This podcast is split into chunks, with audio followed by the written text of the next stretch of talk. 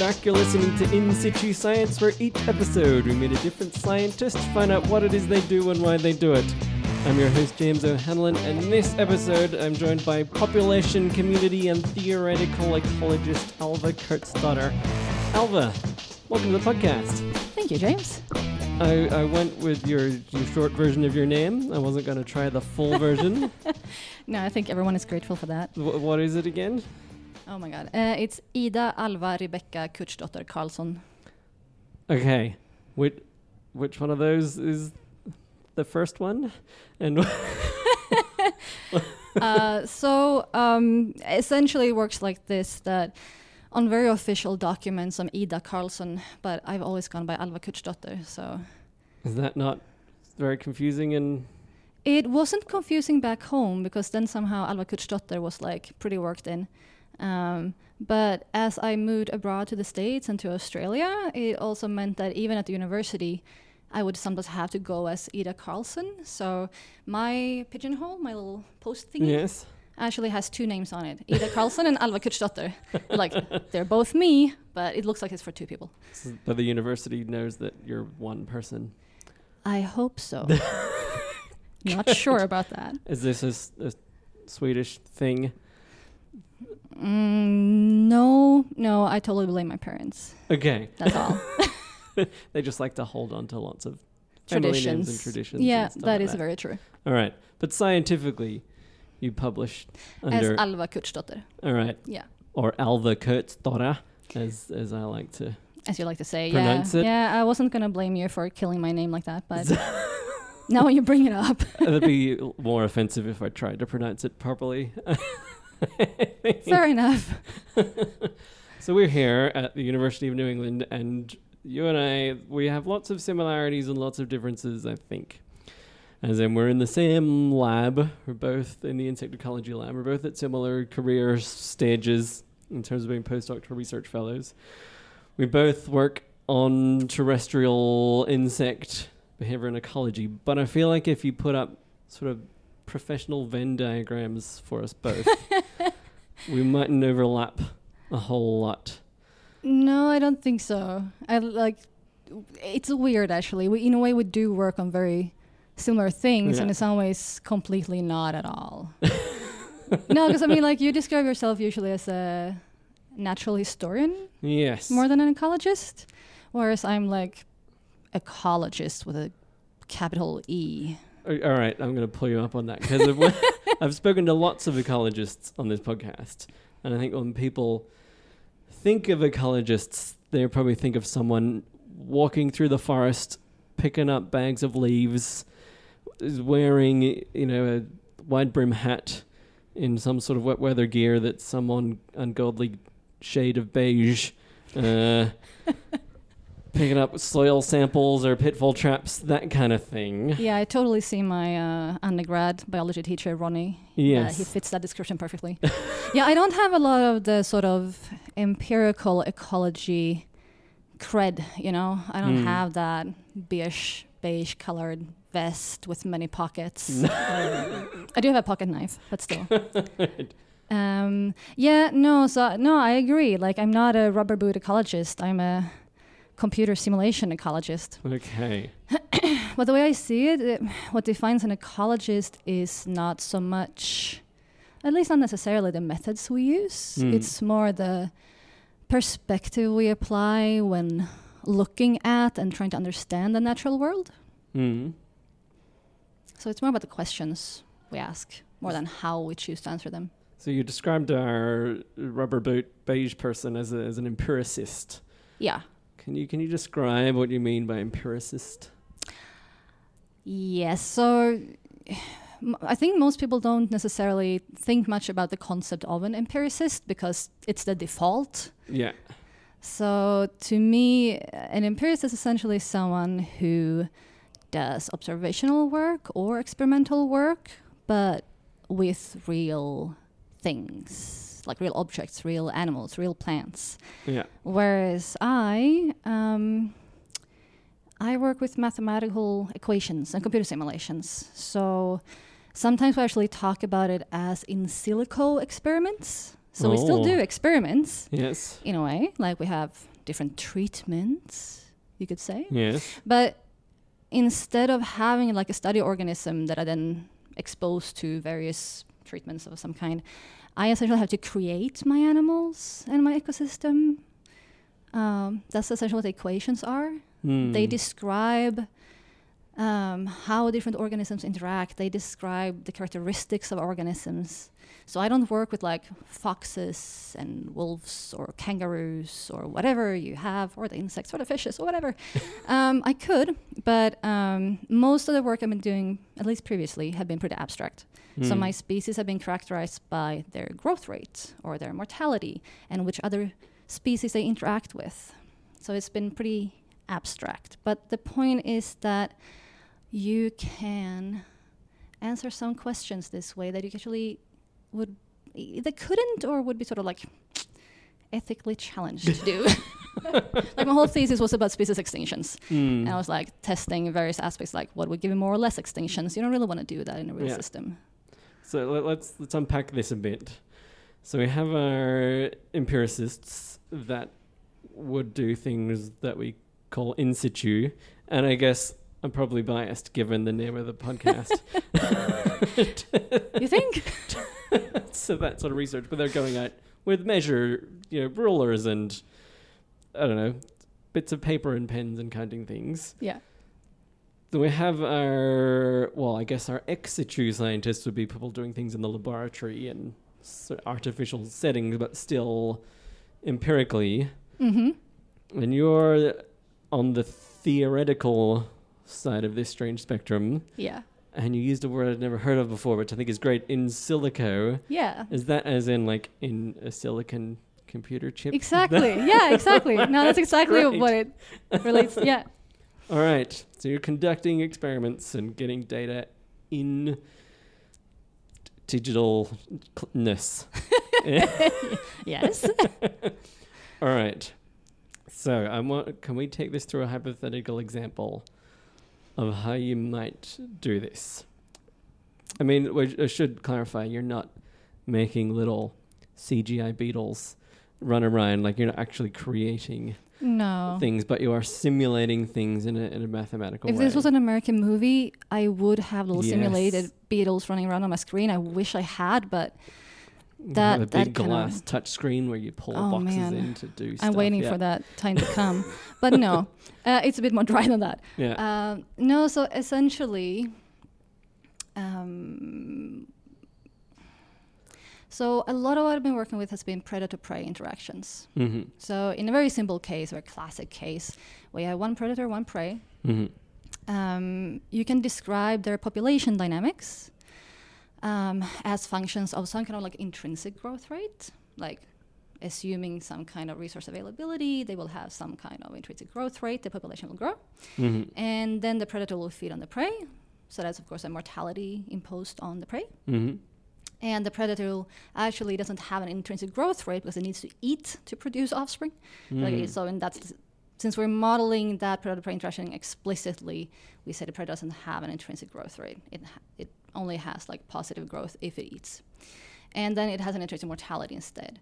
And this sounds so simplistic, but even with that very simplistic mathematical description of real population dynamics, you can actually replicate um, the kind of um, population cycles you get when you have a pair of species interacting tightly like this. All right, I'm going to jump in and disagree that it sounds simplistic. and, and I, Okay, that's pretty much one of the simplest species interaction models I can I possibly think, I put think up. I can. I'm going to play the role of your your old aunt Jean at, at All the family barbecue, uh, trying to figure out what it is lovely little Alva does uh, for work. Okay. All right. So, oh, g'day, Jean. How's it going? Lovely to see you again. Would you like a slice of pavlova? Always. Is this working for you? Will this help explain things? Is that no, it makes me want to eat pavlova. all right? All right, forget it. Uh, all right, so we have. All right, we're looking at simulating interactions between organisms, ones that are being eaten, ones that are doing the eating. So our we have, I guess, an equation essentially that sums up these interactions. So we have our prey items, and these, I guess, would be the part of the equation that has positive values to it.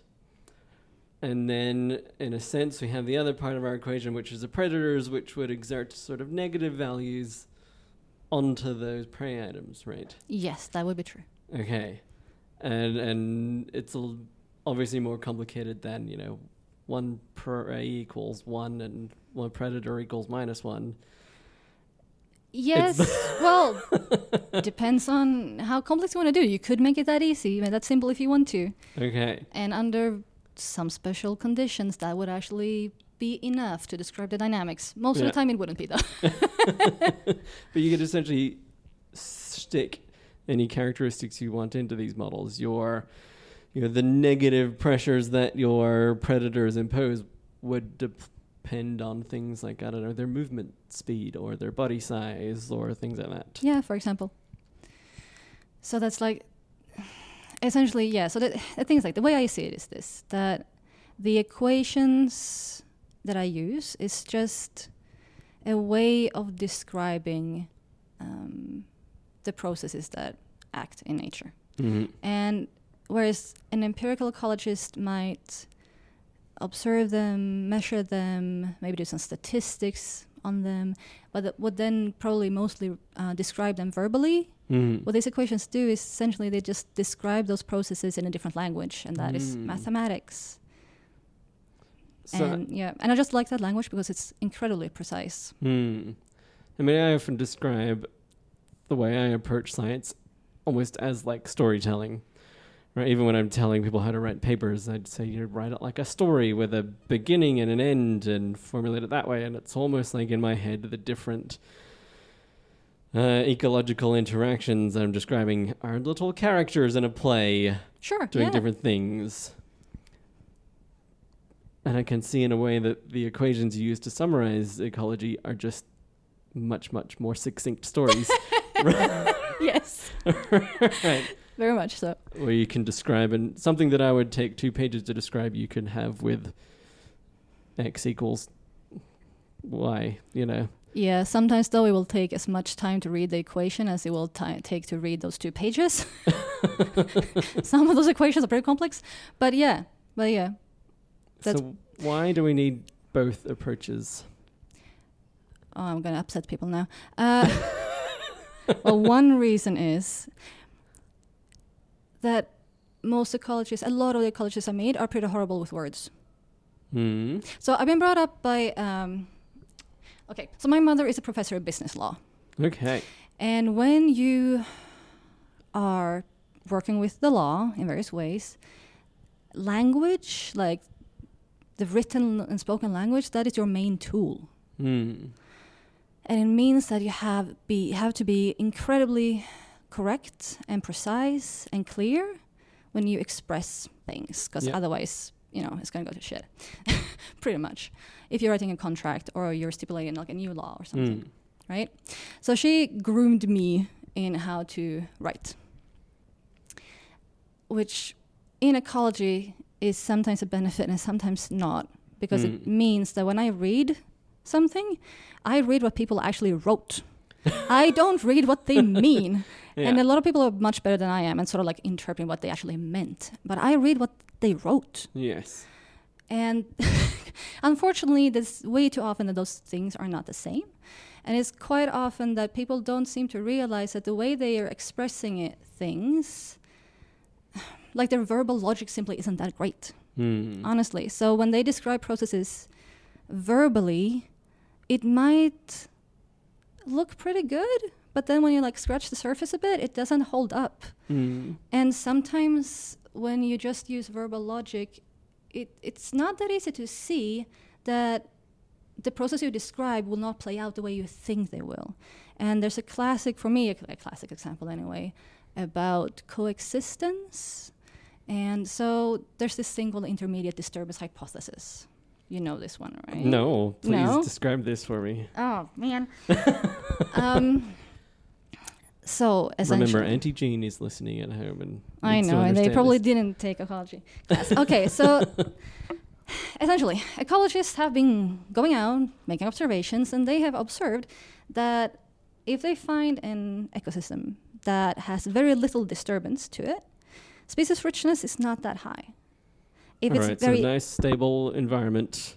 yep, doesn't there's, there's no cyclones going through. Fine, there's lots and lots of different things coexisting in the one spot. no, we actually you will not necessarily find a lot of things because what will happen is that the most dominant, the best competitors will outcompete the other ones. Okay, So if you have something very stable, you tend to get lower diversity. okay. The same is true if you have very high disturbance. Like right after the cyclone, there isn't really much alive. Mhm. Um, but if you have intermediate levels of disturbance, like either in intensity or in frequency, that's where people at least think they find the highest diversity. Hmm. Um, so essentially, that was like a kind of observation people had made. So they put forth this intermediate disturbance hypothesis. Um, it's so compelling in a way that it kind of took root without having a lot of very strict evidence. Hmm. And when people started actually looking at it, it sometimes was supported, sometimes not, and it Yeah. had also to do with the, how the heck do you define like low versus high disturbance. Hmm. But anyway, there is definitely something to that. And so that's like a pattern we can observe in nature that there is something to that. It seems to be that intermediate levels do kind of promote um, higher diversity. And it is very compelling because if we think about ecological processes, like competition. As I said previously, if you have a very stable environment, the, the strongest competitors will eventually, given time, outcompete the less competitive ones, the less strong ones. And the idea was if you have intermediate levels of disturbance, um, that would essentially set back that sort of those processes. So like if, if you're getting to a point where the strongest competitors seem to be like doing a bit better, like starting to dominate, and then you have something that like disturbs the system that like sets things back a Mm. bit, so like it's more even, like they get more even abundances, the, all the different species. Like like Thanos coming in and wiping out half of all life, you know. Pretty much, Yeah. yeah. Got it. Just like to relate things back to Popular action films. yeah. which, which I'm a great fan of. I Yeah. love them. but the point is that that verbal logic, what is very compelling and seems to like, yeah, that makes sense, Mm. right? If you describe that in math, you'll see that no, that's not how it's going to work out. It's not going to play out. The only thing that happens is that the competitive exclusion takes longer, but it still happens. So if you have more disturbance, it's going to mean it takes longer for the strongest competitor to outcompete the weaker ones, but it's still going to happen. hmm And if you do the math and you try a few different things out, you can show what actually needs, what's actually needed to avoid competitive exclusion is that when a species is rare, so like you're the weaker competitor, you've become pretty rare now because of competition, for you to s- bounce back means that there has to be some kind of pressure, like either the competition or some predation pressure or something that is actually that becomes less strong, that weakens when you become rare. So you get Mm. an escape from that. So essentially, what needs to happen is that the strongest competitor, when it reaches high abundances, something is pushing back even stronger than it was when it was at lower abundances. And the species that is rare and is at low abundance, it has to experience some kind of uh, re- reduction in that pressure. So there has to be that kind of nonlinear, density dependent, like population density dependent uh, feedbacks Mm. that's what you need and the thing is like that would be hard to how should we, to discover just using verbal logic Mm. but with math you just like you plug you, you formulate the equation to describe these dynamics you run them you like you do the math you like you solve for them and see what happens over a long time Mm. and then you can actually see what is actually necessary to get coexistence of species So we have this idea that an intermediarily disturbed habitat would have more different species. And if I, as an empiricist, was going to test this, I would go out, find habitats with low levels of disturbance, intermediate levels, and high levels of disturbance, and look at species richness, richness across them. And I might find that, oh, it actually doesn't match what we'd expect with verbal logic you as a theoretical ecologist would actually uh, summarize these interactions mathematically and run the simulation and you might come to the same conclusion but i guess the benefit of you running the numbers is that you can actually look at the processes that lead to the outcome yeah whereas i as an empiricist would just look at the species richness in these different areas go as and say, oh, it doesn't match Yeah, exactly. the hypothesis. And I can hopefully tell you why. Yes. because you've got the numbers there and you can look at how they're behaving. Yeah, exactly. And you could also go in and tweak the numbers and Yeah. essentially run the simulation in different ways and see Yeah. what happens. Yeah, so that's definitely one of the pros of doing theoretical ecology that once you have essentially sort of created your ecosystem, like you have formulated your equations, you implemented them in the code, Mm. and it works. Yeah. Um, then you can run so many different experiments. Like Mm. if you're an empirical ecologist, like you would dream of the number of replicates that I easily can get and the number of treatments I can easily get. Mm. Like just now, recently, I sent off some simulations to the Supercomputer Center in Sweden, actually. um, and I think I had something like around 250 different sort of treatments or what we say scenarios, Mm. and each had 10,000 replicates.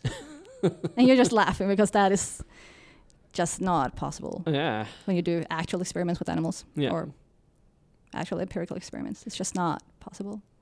Does that ever get s- criticized? Do you ever get sort of blowback from other ecologists that look at what you've done and go, "Well, it's it's not real, though." Oh yeah, totally, Yeah. totally. Um, I think it, it's kind of dual actually. It's like so a lot of people find it, a lot of other ecologists find it super interesting, Mm. and some just find it completely uninteresting Mm. because they think it has nothing to do with reality. Yeah. And I, I kind of feel like the people who get super excited, I feel sometimes don't quite see the the caveats that we do have doing Mm. this kind of work sometimes. Um, and the people who just think it has nothing th- to offer, essentially, I think really don't understand. Um, I think they see it from the wrong perspective. Essentially, it seems to me that they only think that the only valuable research is done when you measure something on real entities like Mm. plants and animals. For some reason, they don't seem to think that testing or generating hypotheses in a very controlled and strict way is valuable, which to me is a bit strange. Because if you have, essentially, if you have, if, if you look at it like, if you have, if a spectrum of realism, with Mm. like doing obs- just observational studies in the field as like the most real thing, like the most realistic, because you're not manipulating anything, you're just observing. Mm. And then you have like experiments in the field, experiments in the lab, and then eventually you have like simulations and like theoretical ecology, Mm. which is definitely the least realistic. I agree. Uh, but if you also you have also a different spectrum, which is the amount of control you have Mm. over your system and your experiment. And then doing what I do, I have the highest level of control you could possibly achieve. Mm. And then going all the way through, like a little bit less, but still a lot in the experiments, like you do in the lab, and then the le- less in the field, and then observations, you like you have no control, you're just observing. Mm. And to me, that's really important because you, I don't think you can ever test anything as strictly and as well controlled as you can do if you just do it with equations and simulations. Um, so that I think is really useful for both generating and testing hypotheses, and preferably that should be done in conjunction with empirical Mm. work. Like it should be done very closely together. And to me, oh, this is pet peeve. Um, I really think that there's too much theoretical theoretical ecology that is being done too far away from any empirical ecology. Um, and there's definitely too much empirical ecology being done with too little connection to theory. Mm. And I feel like the theoretical world is trying a bit harder to approach the empirical side of things than the empirical side of things is trying to approach the theoretical. Yes, I, I would agree with that. I think the empirical world's a little bit intimidated by the theoretical world. yeah, no, and I, I could totally see that. I worked with theoretical physicists, and sometimes I like, I love working with them, and, and also applied mathematicians. But I'm Mm. like, it has got to be so much easier to go from that direction into ecology than go from like ecology and go to like theoretical physics. Oh yeah, I feel like if you had a nutso uh, astrophysics mathematician or something, they could just take a sabbatical into ecology for a couple of weeks and just pump out nature papers every now and again. yeah, yes and no. I some of them do.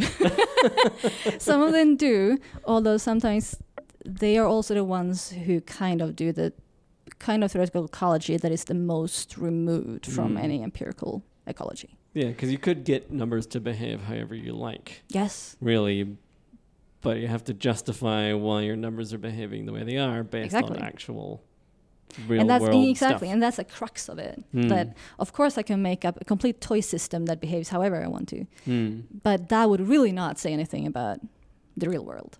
Yeah. So that's why um, thinking very carefully about the equations you use to describe your ecological system is really important because the thing is like, as I say, I create my own system that I then do experiments on. Mm. So I can only get the kind of results that I essentially allow for when I Mm. set it up Yeah. um, it's it's of like the dynamics are so complex that I cannot foresee necessarily the outcome Yeah. um, of sort of like the system. Like if I, I set up a set of equations that describe some species interactions, and I want to look at which of these will persist for a thousand years, which will have the higher abundance, whatever. I cannot necessarily foresee that outcome Mm. from the, how I formulate the equations. But what I should definitely make sure it seems realistic is that how I describe the processes, Mm. those are realistic. And then whatever comes out, comes out. Hmm. Yeah, I guess I started off trying to get my head around this stuff, almost phrasing it like, well, these these models are very very refined hypotheses, and that Yeah. they're describing interactions numerically, but it's a little bit more than that because it's using numbers. You're showing whether interactions are even mathematically possible in the first place. So it's also testing hypotheses at the same time. Yeah, actually, my latest paper, I had troubles with that because I, I was doing both, and I was like, how do I actually frame this paper? it seems kind of circular to me, but it's also not. It's also like the benefit of the whole thing.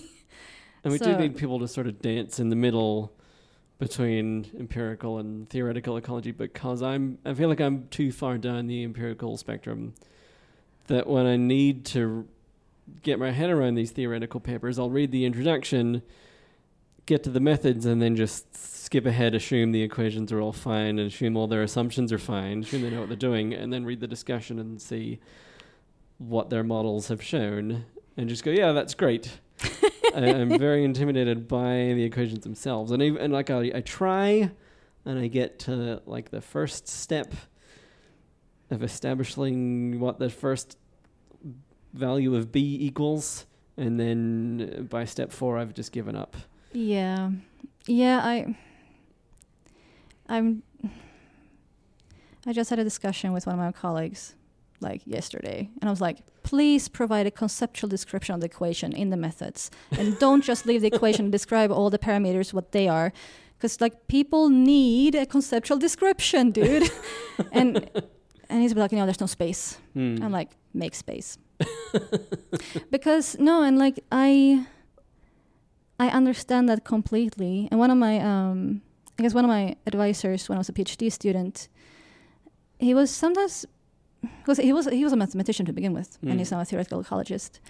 And he was sometimes a bit frustrated about the fact that it seemed that when ecologists read papers with equations in them, they were seemed to assume that you should be able to read an equation as fast as you read a line of text. Hmm. So But when you no. read, no, they they take more time, Hmm. um, especially if you're not used to reading them. And think about it as like you're reading a text in a language you know, and suddenly there's a line of text in a language you know not so well. Hmm. So you're going to have to spend more time on that line, and you're going to have to maybe look up a few things to actually understand it. Yeah. And um, considering time constraints, I understand that people don't always take that time. Yeah. And I think that's fine if you're just like this is an interesting result, and but you know I'll store it in my head for later. It's just one piece of information among others. But if this is going to be like a main like paper in for your work, like a main reference for your work, then you really should take the time to like try and understand the equations in the sense of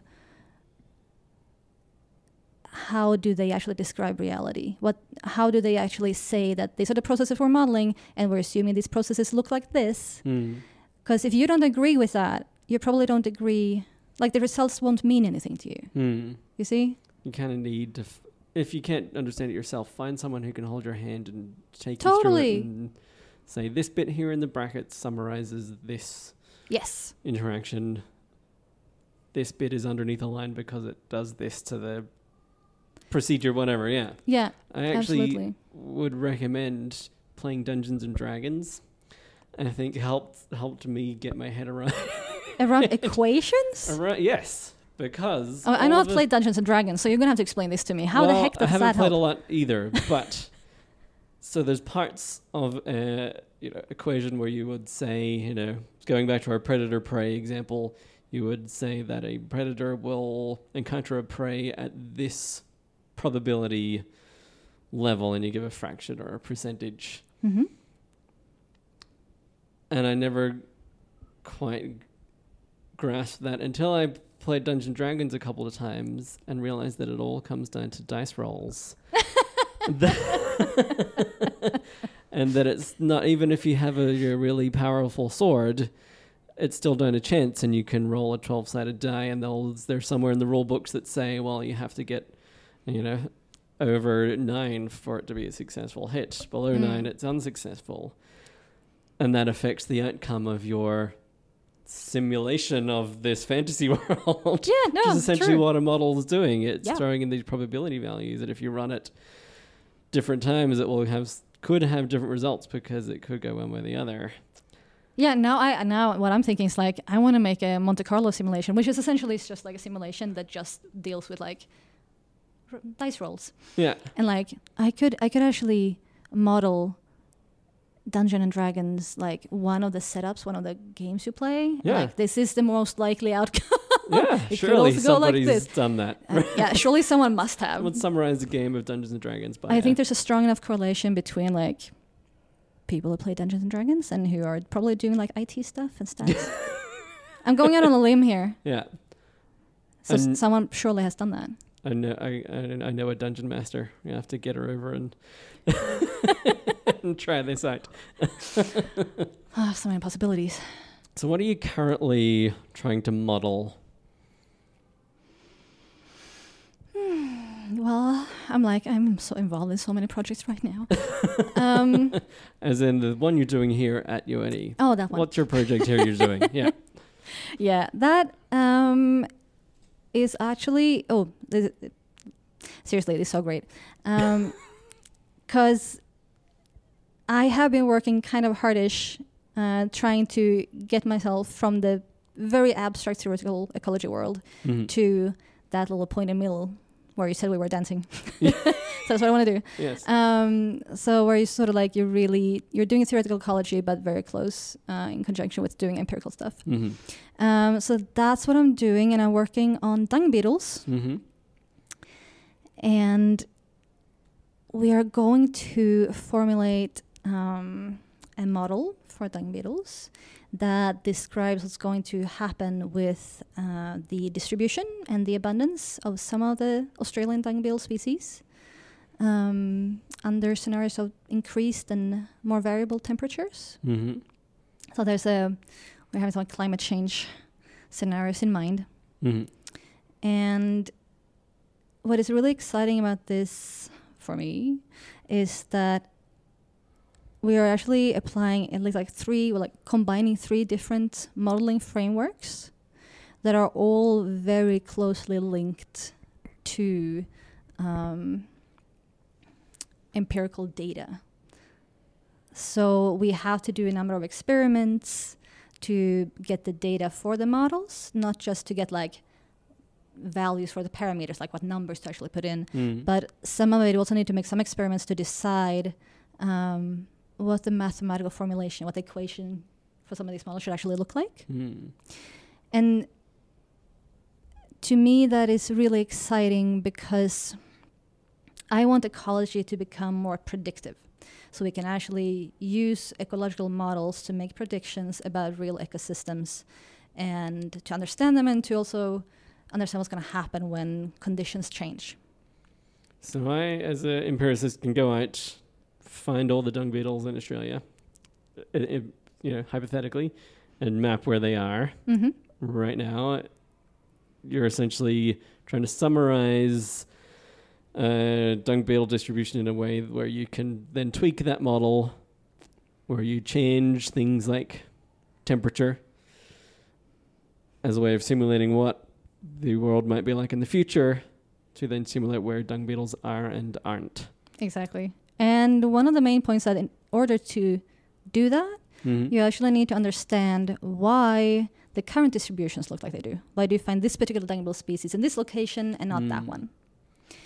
And the models we're uh, going to use, um, they're like they're working across a level, like a lot of different scales. So like we're working with something called dynamic energy budgets that really describe what's going on inside an individual. So given the amount of food it gets, like Mhm. how does it allocate that to things like bodily growth, to reproduction, to maturation, and how that also depends on temperature, for example. Mm. And then we can link that to a model that um, scales those individual processes. Like, so it takes like the model that has like the individual processes. You take the outcome from that, and what does that mean on population level? Mm. So that's another model that sort of scales it up for you. And that model will also be able to take into account species interactions.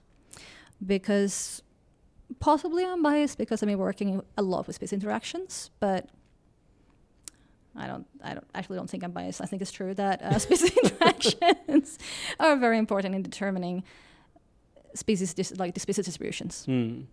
And I think there's a lot of good evidence for that.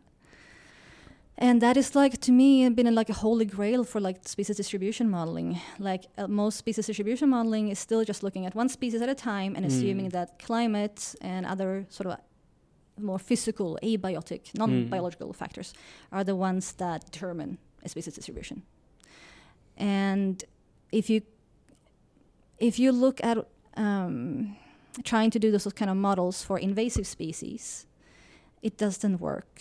Like if you use um, sort of like if you look at the original uh, distribution, like the original location, that's a species that used to be in um, the Americas, Mm. and you look at where you find it and what climate did you have there, and now it's in Australia, and you're like, okay, so the climate where you found it in America happens to be in I don't know New South Wales in Mm. Australia, so it should only be found in New South Wales, and you'll find that this freaking invasive species is found also in places where you would not expect Mm. it to be. So and to, me, bring- that really indicates, among other things, species interactions. if I can bring this back to pop culture references, Oh my god. Okay, yes. is this like a Inception dream within a dream type of modeling, where essentially you have your models that are trying to predict interactions of individual organisms and their physiology and what they can and can't do as individuals. And those models can then sit within larger models looking at the interactions of those individuals with other individuals of the same species, and they fit into other larger models of species distributions and all that kind of stuff. yeah, it's a bit- little bit like Russian dolls. Yeah. Okay, so I'm going to guess that this is now beyond the kind of models that you can run with a calculator. And we're talking about actual computation of big nutty things. Yeah, this is gonna be at the end probably a pretty slow, large model. How, how slow is s- slow? Are we talking like 30 minutes? Well, if you want to run like a number of replicates, that is slow.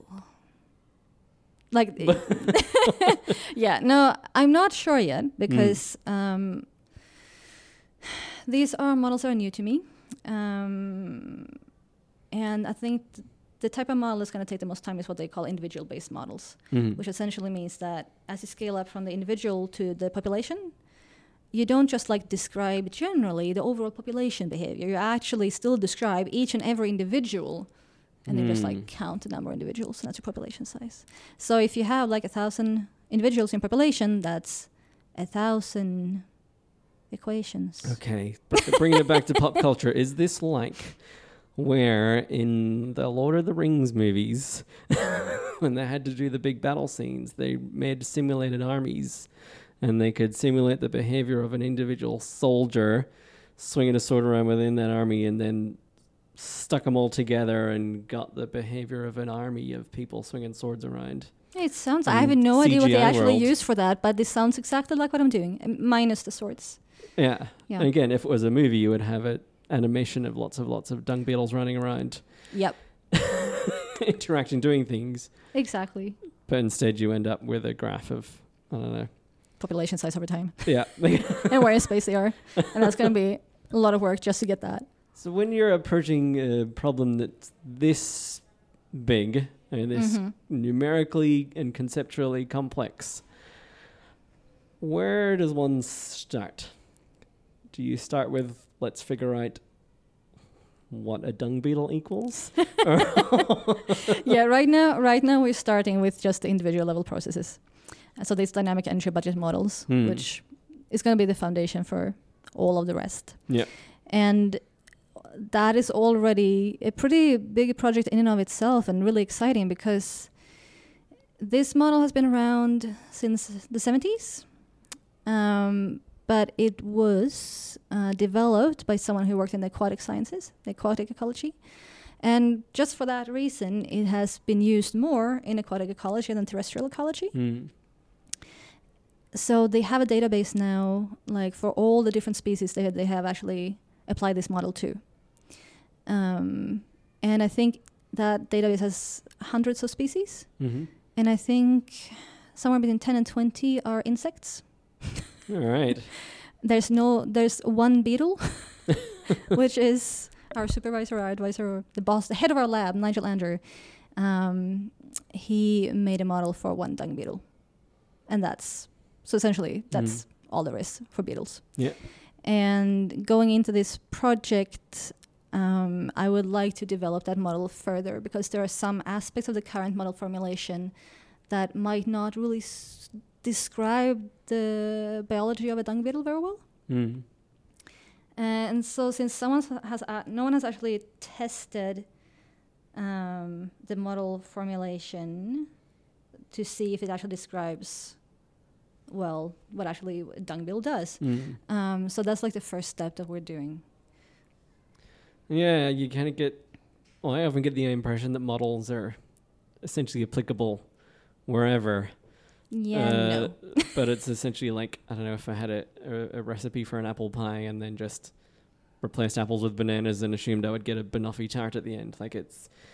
Is that reference getting anywhere? Yeah, uh, sometimes people do that. Yeah. sometimes it works. Yeah. Like you could probably make it have an apple pie recipe and then you know switch out apples for I don't know plums maybe. I really don't cook a Yeah. lot, but there's probably some other fruit that would work fairly well. but I don't think banana would be one of them. No. And that's the problem. You have to um, think about what you're replacing. Yeah. Is it is it close enough to an apple or is it not? I don't know if my metaphors are helping with this. Or I li- I like them. Confusing. I like them actually. no, but no, exactly. So that that's another pet peeve of mine that um, people sometimes use models without actually thinking about the describe. Someone else used them before, so I can probably use it for this as well. Hmm. A little bit happy-go-lucky, and um, again, since people aren't always great at describing the models conceptually or what assumptions they actually rely on, or essentially what kind of almost kind of like what assumption they more like imply. Hmm. Um, since that's not necessarily very easy to read out of the equation if you're not used to working with this kind of stuff, and since the people who are used to working with this kind of stuff don't want to write out all these assumptions because to them it's clear anyway, Hmm. there's a lot of like applications that maybe shouldn't be done. and also like and I, I I feel like I've been definitely been guilty of this as well because there are some classic equations out there describing um, predator prey interactions in large food webs and I've been applying them happily and for the very kind of theoretical stuff I used to do the very abstract stuff I think it's you know fair enough but there is a push towards taking these models and applying them to the real world, which I think is great. Mm. But I think in order to do that, you might have to take a few steps back and actually look at how are these equations derived in the first place? What are they sort of assuming about the processes? And is this still how I want to describe it? Because there's some of these equations are like developed, you know, 50 years ago. Mm. Maybe we want to update them, Mm. you know? And um, yeah, there's been there's been some sort of like a little bit of testing of these models against data. It's not nowhere near enough. There's like a handful of papers. Mm. Um, and there's even fewer that actually go back and like have a hard look at the derivations and thinking about whether actually this makes sense now that we want to apply it to the real world more generally speaking and we want to parameterize them. So that's the big crux. When you want to take these sort of like more theoretical models and apply them to the real world you can't just take any numbers anymore. Because mm. previously we've been like i'll just set the interspecific competition so like the self-regulation of species to one and then all of the other sort of parameters in the model are like just relative to that. Mm. So as long as like the numbers you put into the model make sense from ecological point of view, but also relative just inside the model, Mm. that's fine. So like it's as long as it's relative, it's all about the relative. That's, Yeah. that's fine. But if you want to describe the dynamics of the real world, it you can't just have parameters that are okay like relative each other. they actually have to be okay relative to the real world. Mm. So then like the number that you put at like um, at the self-regulation, maybe that shouldn't be one anymore. Maybe that has needs to be something else because in the real world it is something else. Mm. So then the absolute value suddenly matters a lot as well. Yeah. And that has been like one of the main obstacles to actually taking these models and applying them to the real world because it's really, really hard to get those numbers. It takes a shitload of experiments unless you can hack it. And the way people are trying to hack it these days, so instead of like measuring everything directly, they try to relate it to some some trait you can measure. And body size has been like the main trait. So like you measure the body size of a species, so like you measure the body size of a prey species or a predator species, and just based on that, you can say something about how strongly they will interact. And that holds really well for some ecosystems and Mm. really not so well for some other ecosystems. Mm. And I think it is like some of the stuff that's happening there when trying to parameterize those models using these sort of like this trait based parameterization. I think that's where we probably should have gone back a few steps and looked at the derivations a bit more closely. Hmm. Like, why should a particular species trait give you the interaction strength of something? Like, why should it? Mm. So, what process is it really that this trait matters for? And maybe you need to break down the equation that describes species interactions into more parts, like more steps. So, like some traits will matter for this step, some traits will matter for that step, and we're we're actually working on a paper that does that right now. So to get a model that's built with real world values as opposed to assumed values that make Mm. nice equations, you need to head out into the field and, and dance with the empiricists for a Totally. bit. Yeah, definitely. When does that happen for you? When do you go out and get elbow deep in kaidang? Well, until now, it, it didn't happen. Okay. So now it's starting to happen. Mm-hmm. Um, so it's like there's a progression, like for a theoretical ecologist, either you just work with your equations and your simulations with the assumed numbers, or you use someone someone else's data, Hmm. which is what I did like after my PhD. And now I'm to the point where I can collect my own data All right. and But surely you've been out and done field work and stuff before, right? a little bit, but not a lot. Okay. I've essentially been like helping people out. I've, I've done some interesting stuff, like, you know, diving in this really deep cold lake in Sweden in the middle of winter. Mm-hmm. And this lake is so cold that it still has species in it that was like there at when the when the glaciers, you know, withdrew from after the ice age. No, so it's like the glacial relicts. Yeah. You can still find them in the lake because it's that cold. And we were diving in the middle of winter. So you could like come up of that cold lake and you wander in the snow and sit in around a campfire for lunch and then you go back into the cold water. Um, so I've done some things like that. Mm-hmm. Um, some other things too. I've been digging up frogs in Spain for some reason. Just happened. But these, this was for data collection, not just also data collection. for the fun of it. No, it was a data collection. we, we needed, uh, I was helping some people who uh, were doing more of a behavioral experiment. So Mm. we helped them dig um, both for the frogs, so they could have some frogs to use, Mhm. and also to do like the experimental setup in the field.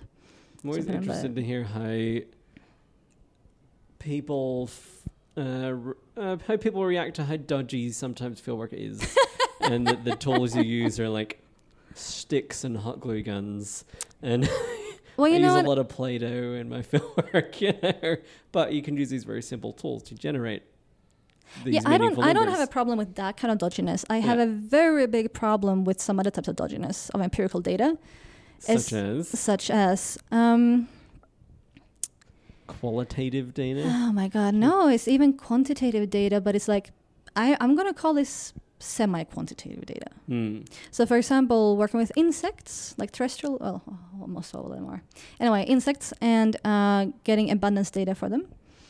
Um, even if you're working in the same type of habitat, depending on which group of insects you're trying to look at, you will have to need different methods Mhm. to use different methods to actually estimate their abundance. Yeah.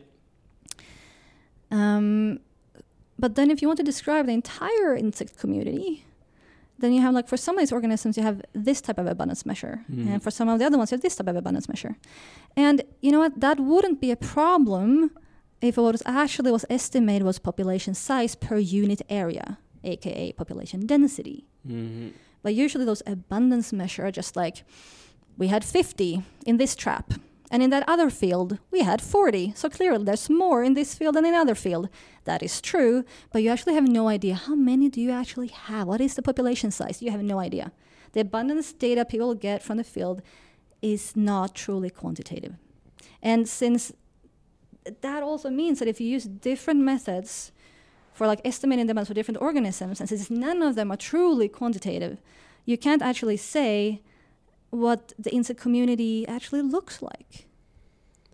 See, I'm fine with that because I don't know. I like uh, waiting around in grey zones.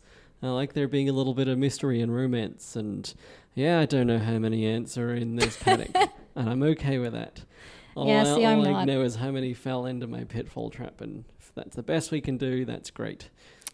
No, it's not. not if you want the quality to actually be able to predict shit.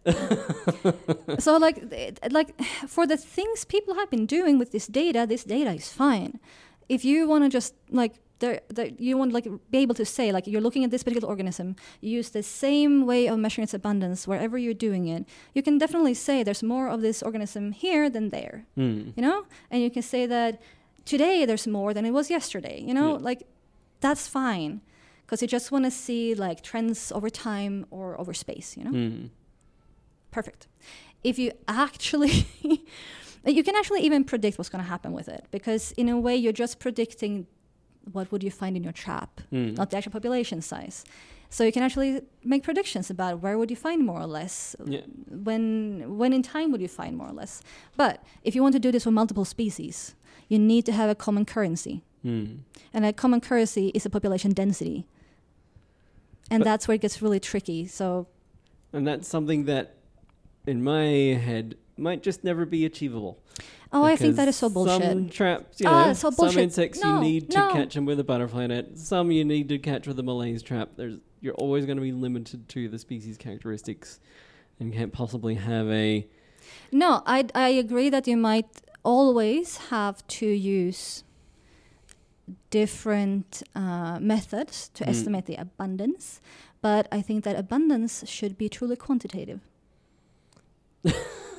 and and Mm. i realized that probably would take more effort or some technical innovation but i do think that is possible when you said like i don't think that's ever going to be possible i just think about this quote from what was it like the head of the what do you call the place where they have the patents a patent office. I don't know. yeah so like let's say you have like there was like the national patent office or if it's the global patent office i had no idea and like the boss the head of one of those patent offices um, back in the early 1900s sometime like 1920 1930 said essentially everything that could possibly be invented has already been invented. and I, I, I think time has proved him wrong. Hmm. And to me, when people go like, oh, "No, we will never be able to measure that. We will never be able to predict that," I'm a bit like, people, ecology is like hundred years old. How much could physics predict when it was hundred years old? Mm. Nothing. It was pointing at stars naming them. That's what it was doing. I mean, It's very easy for you to say sitting behind your computer. well, I'm I'm not saying that all of this is achievable right here, right now. Yeah. But I am saying that unless we try, Mm. it's definitely not going to happen. Yeah. I can also quote Wayne Gretzky on this, but hockey is not very big in Australia, so maybe I just I just won't. I played it as a teenager. I get it. Don't worry. Right. He also said, you know, practice your backhand. So, you know, feel I, I was thinking about the quote where it says like, pretty much like, the only goal you'll never even have any chance of scoring is the one you didn't make a shot for. Yeah. Pretty much. That is horrible. It's not what he said, but that was the essence of it. All right, we finally got over pop culture references and we're moving into sports references. I, I Mhm. think we've we've hit peak metaphor. is is this one of your most metaphorical um, interviews so far, or is that this is what you always do? No, this is definitely uh, a lot more philosophical than most of them.